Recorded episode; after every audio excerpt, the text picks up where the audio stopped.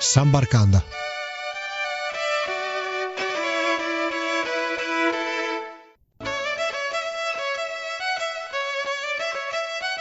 Sambarcanda.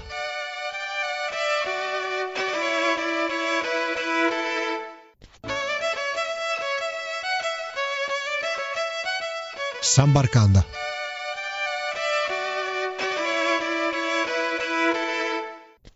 Ciao a tutti amici di San Barcanda e benvenuti a questa nuova puntata. La scorsa volta eravamo in Irlanda, oggi invece parliamo uh, di un altro popolo. E dopo quello celtico e uh, le relative fiabe e leggende uh, celtiche irlandesi, oggi andiamo a scoprire invece quelle australiane di un popolo che vive in Australia da ben 40.000 anni o almeno così eh, si dice secondo eh, le ipotesi più accreditate. È una storia che uh, comincia, uh, come ho detto, 40.000 anni fa, ma che vorrei partire dal 1770, anno in cui uh, James Cook con la sua squadra di navigazione arrivò sulle coste dove oggi sorge l'attuale Sydney e qui fondò la più grande città australiana. Arrivò dopo un giro del mondo che vide diverse eh, esplorazioni, un giro eh, finanziato dalla corona britannica e eh, dell'Australia ne fece quindi una nuova eh, colonia, una colonia quindi inglese dove eh, venivano deportati i eh, condannati per evitare la galera a Londra, in giro per l'Inghilterra, Scozia un prigioniero, un carcerato poteva eh, scegliere l'alternativa, la pena alternativa, quella di andare a lavorare eh, in, in, Australia e eh, quindi sfruttare le risorse che eh, l'Inghilterra trovava in questo sterminato continente. Ed è qui che i coloni europei trovarono una grande comunità di aborigeni che si conta allora fosse formata da un milione di persone, una comunità che eh, nel giro di poco tempo, in neanche un secolo, venne decimata dalle malattie portate eh, dagli europei. Una comunità quindi che da un milione di persone, come ho detto prima, passò a uh, 60.000 agli inizi del Novecento per poi ricrescere lentamente fino ad arrivare ad oggi a circa 250.000 uh, individui aborigeni. Ed è una storia quindi che è nata tanti tanti tanti anni fa e sono comunità che uh, vivono in quelle immense uh, lande desertiche, non hanno mai conosciuto la casa, non, hanno mai, uh, non sono mai entrati a contatto con quello che è la casa nella nostra concezione, costruire le mura e farsi in, un riparo dalle piogge. Per loro la casa è semplicemente avere una tettoia in legno sopra le proprie teste con uh, delle erbe eh, intrecciate. Quando si spostano gli aborigeni, quindi quella casa lì, quella dimora, non resta uh, per sempre uh, la propria abitazione, si spostano, sono un popolo nomade e quando lo fanno portano con sé dei bagagli molto leggeri che vanno dai 5 ai 10 kg. Gli aborigeni oggi li conosciamo per eh, l'arma da caccia divenuta famosa, il boomerang, un'arma che uh, fu inventata circa 10.000 anni fa ed era ricavata dal tronco di eucalipto scavato uh, dalle termiti e uh, intagliato in un pezzo di legno ad angolo. Tornava utile al cacciatore perché questo imparava attraverso una particolare tecnica di lancio a lanciare il boomerang e a uh, farlo tornare in caso di uh, fallimento uh, del bersaglio. Gli aborigeni a livello musicale sono conosciuti anche per il didgeridoo, una parola un po' difficile da pronunciare, uno strumento che nacque uh, in circa 40.000 anni fa, quando gli aborigeni arrivarono in Australia. È uno strumento a fiato che uh, il suono è prodotto da una particolare tecnica iperventilatoria che può anche provocare uh, stati di trance ed era uno strumento che serviva per comunicare quando una comunità era divisa chilometri e chilometri dalla comunità successiva, eh, si comunicava con questo particolare eh, strumento ed è un uh, popolo che ha uh, seguito attraverso i secoli particolari uh, riti a livello religioso, riti legati alla terra, alla natura, al territorio, in un contatto anche con quello che è il sogno, attraverso danze e canti chiamati anche corroboris in lingua locale. Anche il culto della nascita è molto importante all'interno eh, della comunità aborigena. Quando nasce un bambino, la madre segna il, con un bastone il punto esatto dove il bambino è nato e domanda alla gente più anziana chi fu al tempo del sogno eh, a passare di lì, se l'antenato Dingo, se l'antenato Lepre, se l'antenato Gazza. Quindi eh, ci eh, rimanda al culto dell'animale che eh, si eh, ricollega al, a quello eh, della nascita gli anziani consultano poi una mappa eh, tramandata oralmente e assegnano attraverso quello che si definisce il totem il nome al bambino appena nato, il nome che eh, viene cambiato a seconda delle qualità che eh, questo presenterà nella vita, quindi eh, secondo l'abilità che il ragazzo, l'uomo, eh, mostrerà eh, di avere nella vita, eh, il nome viene cambiato ogni volta e quindi è un successivo passaggio di eh, cambio con relativa festa, una relativa celebrazione proprio per eh, il nome cambiato. Gli aborigeni eh, all'arrivo degli europei sono stati costretti un po' in parte a uh, vivere in città e uh, vivono, diciamo così, ai margini della città il disagio è ancora grande oggi. La cittadinanza australiana, per esempio, fu rilasciata agli aborigeni soltanto nel 1967, oltre al diritto di voto, e eh, il riconoscimento delle proprie terre è avvenuto solo nel 1992, con una legge poi promulgata nel 1996 da parte del governo di Canberra. Canberra è la capitale dell'Australia, da non confondere quindi quando si parla di capitale australiana con la uh, più grande Sydney una capitale tra l'altro costruita eh, negli anni 10 per mettere d'accordo Melbourne e uh, Sydney uh, su quale fosse diventata la capitale uh, dell'Australia. Un popolo quindi, come dicevo, che oggi si sente molto a disagio e pochi, pochissimi vivono ancora nelle uh, comunità in quell'enorme deserto uh, all'interno del continente australiano, perché di continente si parla, è la stragrande maggioranza della terra emersa all'interno del, uh, di tutto l'insieme oceanico, o se preferiamo chiamarlo oceaniano. Ora vado a leggervi alcune fiabe e leggende d'Australia e lo faccio con una raccolta di uh, storie in un libro di letteratura per l'infanzia scritto da Ferdinando Albertazzi. Ed è, sono storie ricollegate a, un po' alla religione e un po' alla creazione del mondo stesso. Il primo racconto si intitola Cala la creatrice e ora ve lo vado a leggere. Il principio del mondo, quando il tempo dei sogni stava appena cominciando, L'universo era un'immensa cisterna buia e la terra poteva così nascondere la sua desolante superficie. Sul terreno, infatti, non si distendevano ancora le armoniose geometrie delle valli, né si allungavano le vivaci serpentine dei ruscelli. Nemmeno un picco, neppure un colle si ergeva da quel suolo, e nessuno avrebbe potuto immaginare che le imponenti sagome delle montagne si sarebbero poi arrampicate su per il cielo e avrebbero allungato le loro vette al di là delle nuvole.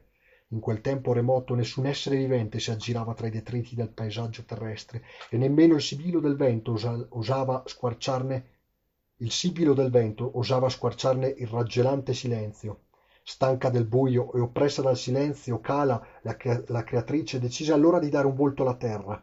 Volle anzi farne il pianeta più seducente dell'universo, perché il popolo del cielo ne fosse conquistato fin dalla prima luce che un giorno si sarebbe avventurata sulla terra così non avrebbe mai più distolto il suo benevole occhio dal nostro pianeta e dai suoi molti abitatori.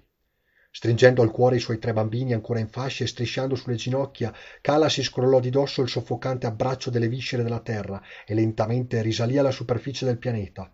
Neppure una luce riflessa neppure il bagliore di un lampo illuminò quel rigonfiamento del terreno quell'improvviso deformarsi del suolo Nessuno venne assordato dal violento boato dell'esplosione che ne seguì, nessuno sentì il tremendo fragore dei sassi che schizzavano lontano, che rotolavano tutt'intorno. Quando il fumo e la polvere si diradarono e sulla terra tornò il pesante silenzio di sempre, dal cratere emerse a poco a poco un'esile figura di donna. Era Cala, la creatrice che, ormai vecchia e cieca, offriva al popolo del cielo suo figlio Purukupali e le sue due figlie, Murupiankala e Vuriupranala, perché anche sulla terra potesse cominciare la vita. Così infatti era scritto nella volontà del popolo del cielo, e così Kala fece inaugurando, con il suo dono appunto, il tempo dei sogni. Cala avanzò stancamente nel buio e facendosi largo a fatica tra i detriti con movimenti lenti e continui scavò un solco largo e profondo che a poco a poco diventò le rocce a strapiombo le spiagge i fiordi e le insenature della costa australiana il terriccio finito sul bordo esterno del solco si sbriciolò intanto in sabbia una sabbia finissima su cui cadeva il sudore di Cala. Allora mentre Cala seguitava a scavare il solco e a modellare così la forma dell'Australia sbocciò un gorgoglio leggero un borbottio attenuato. Era il suono ritmato della risacca. Musica dolce e sommessa. Era la prima seducente voce della terra nell'immensità di quell'acqua che il sudore di Cala di onda in onda salava cominciò a riversarsi l'acqua dolce dei fiumi dei torrenti che stavano allungandosi nel perimetro tracciato dalla creatrice. Le loro serpentine di tanto in tanto si allargavano nei, lar- nei laghi dove all'arrivo della luce si sarebbero riflessi gli alberi dei boschi le corolle dei fiori e le fronde dei cespugli le cime delle montagne e le nuvole che già si avventuravano nei territori del popolo del cielo sono, è una storia quindi che rimanda alla creazione dell'Australia stessa, nella credenza eh, locale aborigena storie, una, sono una serie di storie che uh, sono legate alla nascita della Terra, come abbiamo visto, alla nascita uh, dell'uomo stesso, al culto, diciamo così, astronomico eh, scientifico. Ora vado a leggervi un altro uh, estratto dallo stesso libro, intitolato Il mago delle parole. C'era una volta, tanti e poi tanti secoli fa, quando il tempo passava senza che a nessuno venisse in mente di misurarlo, un uomo che portava a spasso per tutta la terra un sacco enorme e leggerissimo. Erano color grigio polvere i vestiti di quell'uomo, come grigio polvere erano la barba, il cappello e le scarpe, per gli infiniti passi che aveva ormai regalato ai continenti. Quando l'uomo si fermava e le sue mani spazzolavano vigorosamente i vestiti e il cappello, ai suoi piedi si formavano collinette di polvere, eppure niente cambiava colore perché quel grigio polvere che l'uomo chiamava il colore del mondo si era accoccolato nelle fibre dei tessuti e vi sarebbe rimasto per sempre. Soltanto il sacco enorme e leggerissimo non era impregnato di grigio polvere. Rimaneva invece di un, radoso, di un radioso giallo sole la notte di un intenso argento luna durante il giorno infatti l'uomo faceva in modo che al chiarore dell'alba cadesse sul sacco la luce di quella stella magica che fa da ponte tra il commiato della luna e il primo saluto del sole. Il sacco rifulgeva così di bagliori astrali perché tutti gli esseri viventi che popolavano allora la terra potessero vederlo non appena l'uomo appariva all'orizzonte. Nel sacco enorme e leggerissimo l'uomo teneva divise in lettere e in sillabe tutte le parole per raccontare chissà quali e quante storie di uomini e di animali gli bastava aprire il sacco estrarre qualche manciata di lettere di sillabe e buttarle in aria per diventare il mago mercante delle parole. Difatti il vento le mescolava immediatamente e in un vortice di giravolte di piroette allineava parole e parole in frasi nelle storie appunto dei paesi e delle genti incontrate dal mago delle parole nel suo eterno vagabondare per il mondo.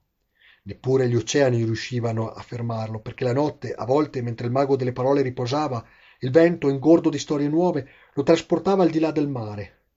Cosicché all'alba mentre il suo sacco assorbiva la luce della stella magica il mercante di parole si risvegliava in paesaggi non ancora attraversati e regalava al vento manciate di lettere e di sillabe perché ne raccontasse immediatamente la storia.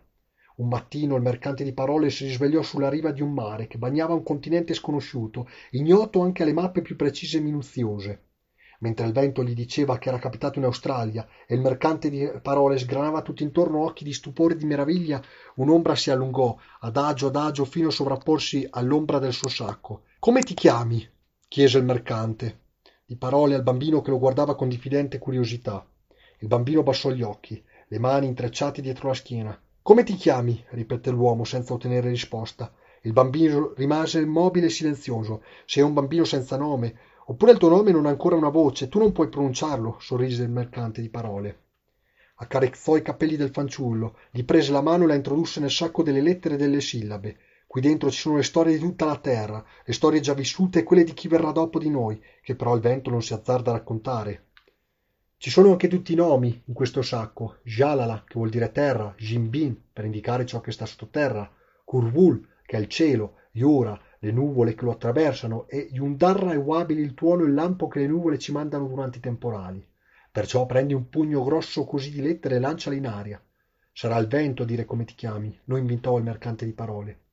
Il bambino non se lo fece ripetere e subito un soffio di vento compose Purucupali, con le lettere che il fanciullo gli aveva regalato, Ecco, Purucupali è il tuo nome. Con te comincia la storia degli uomini di questa terra e degli animali che via via l'abiteranno, disse il mercante di parole, prendendo nuovamente la mano del bambino.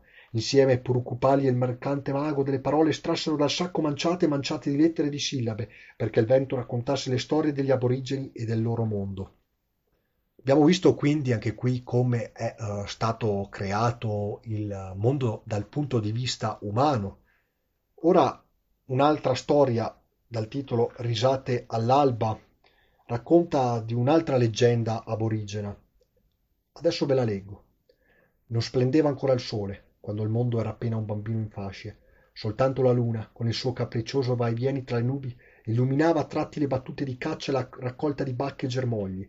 Orientandosi nel semibuio, gli uomini e parecchi animali riuscivano ugualmente a sfamarsi, mentre gli uccelli erano invece costretti a lunghi digiuni.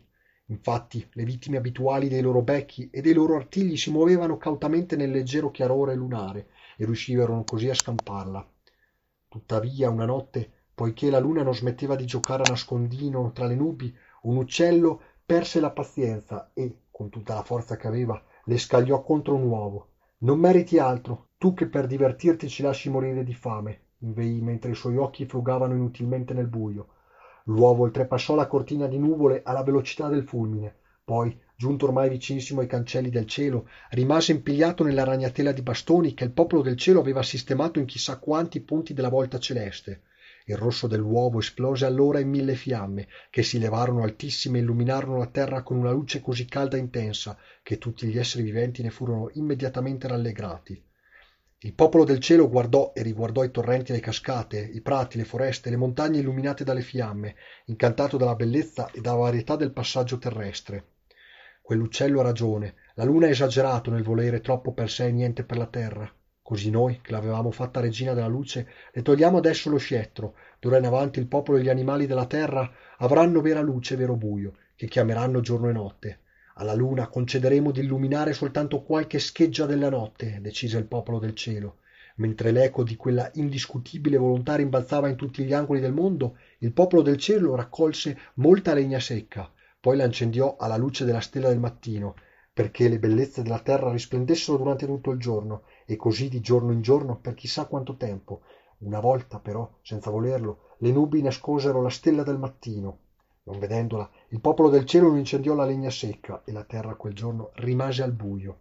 Che non succeda mai più, disse il popolo del cielo, e chiese al cucaburra, un uccello temuto per le sue strida che sembravano una ghiacciante, irrefrenabile risata, di svegliarlo ogni giorno ai primi bagliori di luce della stella del mattino. Detto fatto, le tante poi tante albe che seguirono risuonò ogni volta la veemente e squillante risata del cucaburra, subito seguita dai bagliori del grande fuoco acceso dal popolo del cielo il quale volle anzi che l'intensità e il calore della luce crescessero gradualmente fino alla metà del giorno e che dopo a poco a poco si affievolissero. Al tramonto avrebbero ceduto il cielo alla luna. Pur abilissimi nell'imitare i trilli e i gorgogli di tutti gli uccelli gli aborigeni non osarono mai più imitare il canto del cucaburra. Infatti temevano la permalosità dell'uccello che indispettito magari non avrebbe risvegliato il popolo del cielo.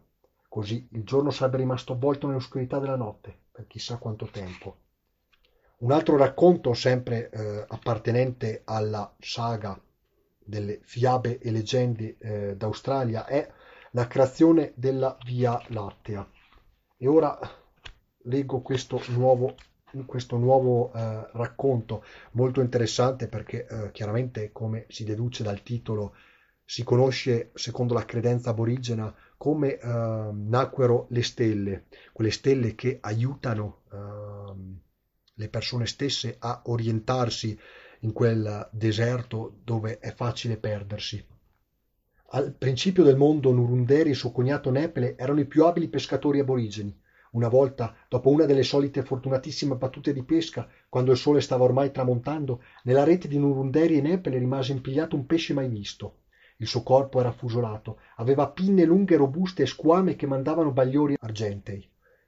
I due pescatori rimasero chissà quanto tempo incantati a osservarlo, cosicché la notte li sorprese mentre lo stavano issando a bordo della canoa.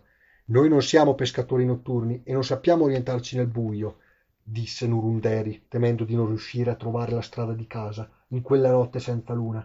Ci aiuterà il pesce. Le sue squame d'argento illumineranno la notte e diventeranno il sentiero che ci porterà fino al villaggio, lo rincuorò Nepele. Detto fatto, Nurunderi cominciò subito a squamare il pesce, mentre Nepele raccoglieva quei frammenti argentei in un canestro di giunco. Non appena il canestro fu pieno, quel pesce mai visto prima, che i pescatori avevano legato alla canoa con grosse funi, scomparve misteriosamente e la canoa si illuminò di un argento scintillante.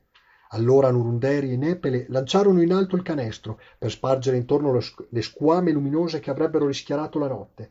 Dal canestro uscì invece una polvere argentea, che si arrampicò nel cielo e lentamente si sparse lungo la volta celeste, al di sopra dell'invisibile luna. Nel frattempo un sortileggio di chissà quale mago, o forse un'improvvisa decisione del popolo del cielo, aveva trasportato a terra i due pescatori. Accovacciati accanto a un albero, Nurunderi e Nepele videro la loro canoa diventare bianca come il latte, sollevarsi adagio adagio, oltrepassare il territorio della luna e farsi largo tra le nubi più alte, per navigare nella polvere d'argento. Nurunderi e Nepele non lo sapevano e nemmeno, e nemmeno potevano immaginare che, in quella notte di prodigi, la loro canoa stesse tracciando la Via Lattea.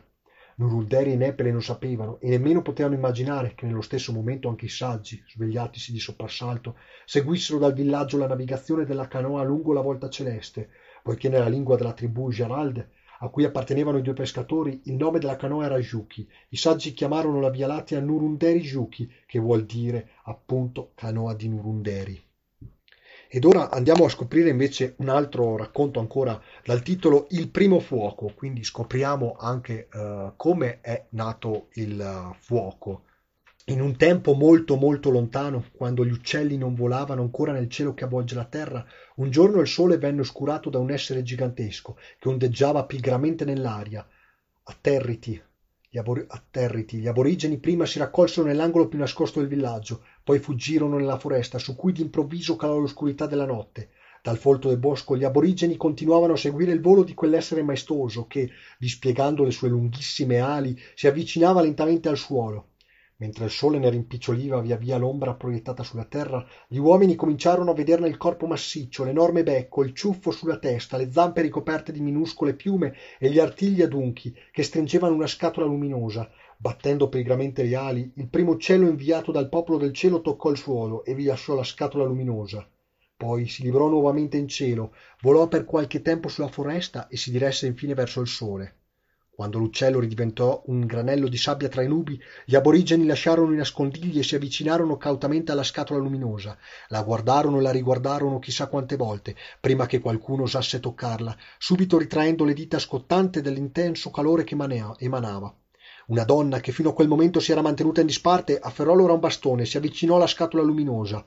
Ne sollevò il coperchio con la punta del bastone e immediatamente lingue di fuoco si levarono altissime nel cielo e incendiarono una catasta di legna secca spaventati dal crepitio delle fiamme che sentivano per la prima volta. Gli aborigeni assistettero all'agonia della legna e al lento ridursi delle fiamme in esili lingue di fuoco. Poi videro formarsi la cenere da cui si levava un fumo leggero che soffiarono lontano per mantenere accesa la brace. La donna del bastone raccolse immediatamente la brace la ripose nella scatola e la chiuse subito con il coperchio perché il fuoco non smettesse più di ardere il fuoco è il regalo più bello del popolo del cielo. Dobbiamo conservarlo e alimentarlo tutti perché è prezioso per l'intera tribù. Nessuno dovrà comportarsi come il mago Gudà, il quale, carpito il fuoco un lampo che aveva incendiato un, un albero, lo nascose e impedì alla sua gente di servirsene, disse la donna. Gli aborigeni ricordarono allora che una sera, ritornato ubriaco fradicio nella sua capanna, il mago Gudà calpestò i tizzoni ardenti. Urlando di dolore e di paura, Gudà spiccò un balzo altissimo e finì in un turbine di pioggia e di vento che lo trasportò sulla nuvola dei malvagi. Da quella nuvola Gudà poteva uscire soltanto durante gli uragani per scacciare, con la veemenza delle sue grida, il furore degli elementi. Che a nessuno salti in mente di scherzare con il fuoco, perché il popolo del cielo non fa mai due volte lo stesso regalo e non ama gli ingrati. Prendiamo perciò ad esempio gli amici della tribù che vive al di là nel bosco, ammonì la donna del bastone, e raccontò la storia di Cambi e Citabidi, due fratelli che vivevano in cielo e lo illuminavano con i loro fuochi. Siccome nelle regioni celesti stava scarseggiando il cibo, i due fratelli scesero a cercarlo sulla terra. Mentre si aggiravano in una radura cogliendo bacche e germogli, Cambi e Citabidi scorsero alcuni possum e decisero di catturarli. Sistemati i due fuochi, accanto a un masso iniziarono una caccia che andò molto per le lunghe, perché gli opossum sono bellissimi nel nascondersi anche tra ciuffi d'erba e ravisterpi. Così i fuochi, stanchi di aspettare immobili il ritorno di Cambi e di Citabidi, cominciarono a rincorrersi, a giocare alla chiapparella e a rimpiattino. Uno dei due fuochi, che si era sempre fatto sorprendere dall'altro, finalmente scovò un bel mucchio di rami secchi e vi si nascose. Non l'avesse mai fatto, le sue fiamme incendiarono immediatamente la legna, che in un battibaleno, forse meno, fu ridotta a un grigio mucchietto di cenere, Richiamati dalle fiamme e dal fumo, Cambi e Gitabidi smisero di inseguire gli opossum, raccolsero in fretta e furia le bacche e i germogli che avevano trovato e si precipitarono dove i due fuochi, come se niente fosse successo, fingevano di aspettarli immobili. Il popolo del cielo non troverà affatto divertente il vostro gioco e a causa vostra noi rischiamo di essere confinati per sempre nell'angolo più buio del firmamento, dissero i due fratelli in tono severo. Continuarono per un po' a rimproverare i fuochi giocherelloni, poi, convinti che la malefatta non sarebbe più ripetuta, li raccolsero e ripresero la vita del cielo. Gli aborigeni, che di lontano avevano visto levarsi altissime le fiamme e avevano assistito alla ramanzina di Cambi e di Gitabidi, quando i due fratelli i loro fuochi scomparvero al di là delle nubi, si precipitarono dove prima si ergeva il mucchio di rami secchi. La brace ardeva ancora sotto la cenere, così gli aborigeni la raccolsero e la portarono al villaggio. Lì, insieme con le donne che avevano subito apprezzato il piacevole tepore della brace, gli uomini soffiarono e soffiarono, finché i ramoscelli che avevano intanto disposto sopra la brace non si incendiarono. Allora li sistemarono in un angolo riparato e non permisero mai al fuoco di, com- di consumarsi del tutto e di spegnersi. Abbiamo quindi eh, scoperto alcune delle eh, storie che caratterizzano eh, la cultura aborigena storie che eh, naturalmente quelle che conosciamo sono state tramandate oralmente. Gli aborigeni non eh, si dedicavano solo al racconto delle storie, alle leggende, eh, diciamo, chiamiamole così scientifiche, non è il termine adatto, però eh, quelle leggende legate all'astronomia e eh, a tutte le altre forze della natura. Si dedicavano anche all'arte per esempio erano abili eh, pittori all'interno delle grotte e lo facevano con una tecnica unica al mondo. Soffiavano eh, con la bocca e eh, con il loro leggero spruzzo eh, davano il colore al, al disegno, un uh, colore che uh, loro stessi uh, realizzarono, realizzavano attraverso i vari elementi della terra che riuscivano a trovare. Con questo Sambarcanda si chiude qua. L'appuntamento ritorna alla prossima settimana. Un saluto a tutti e grazie per essere stati in onda. Ciao a tutti. Sambarcanda.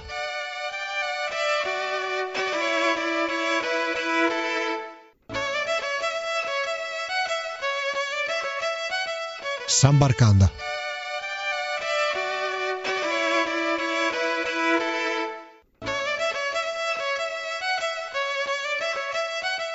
Sambarcanda.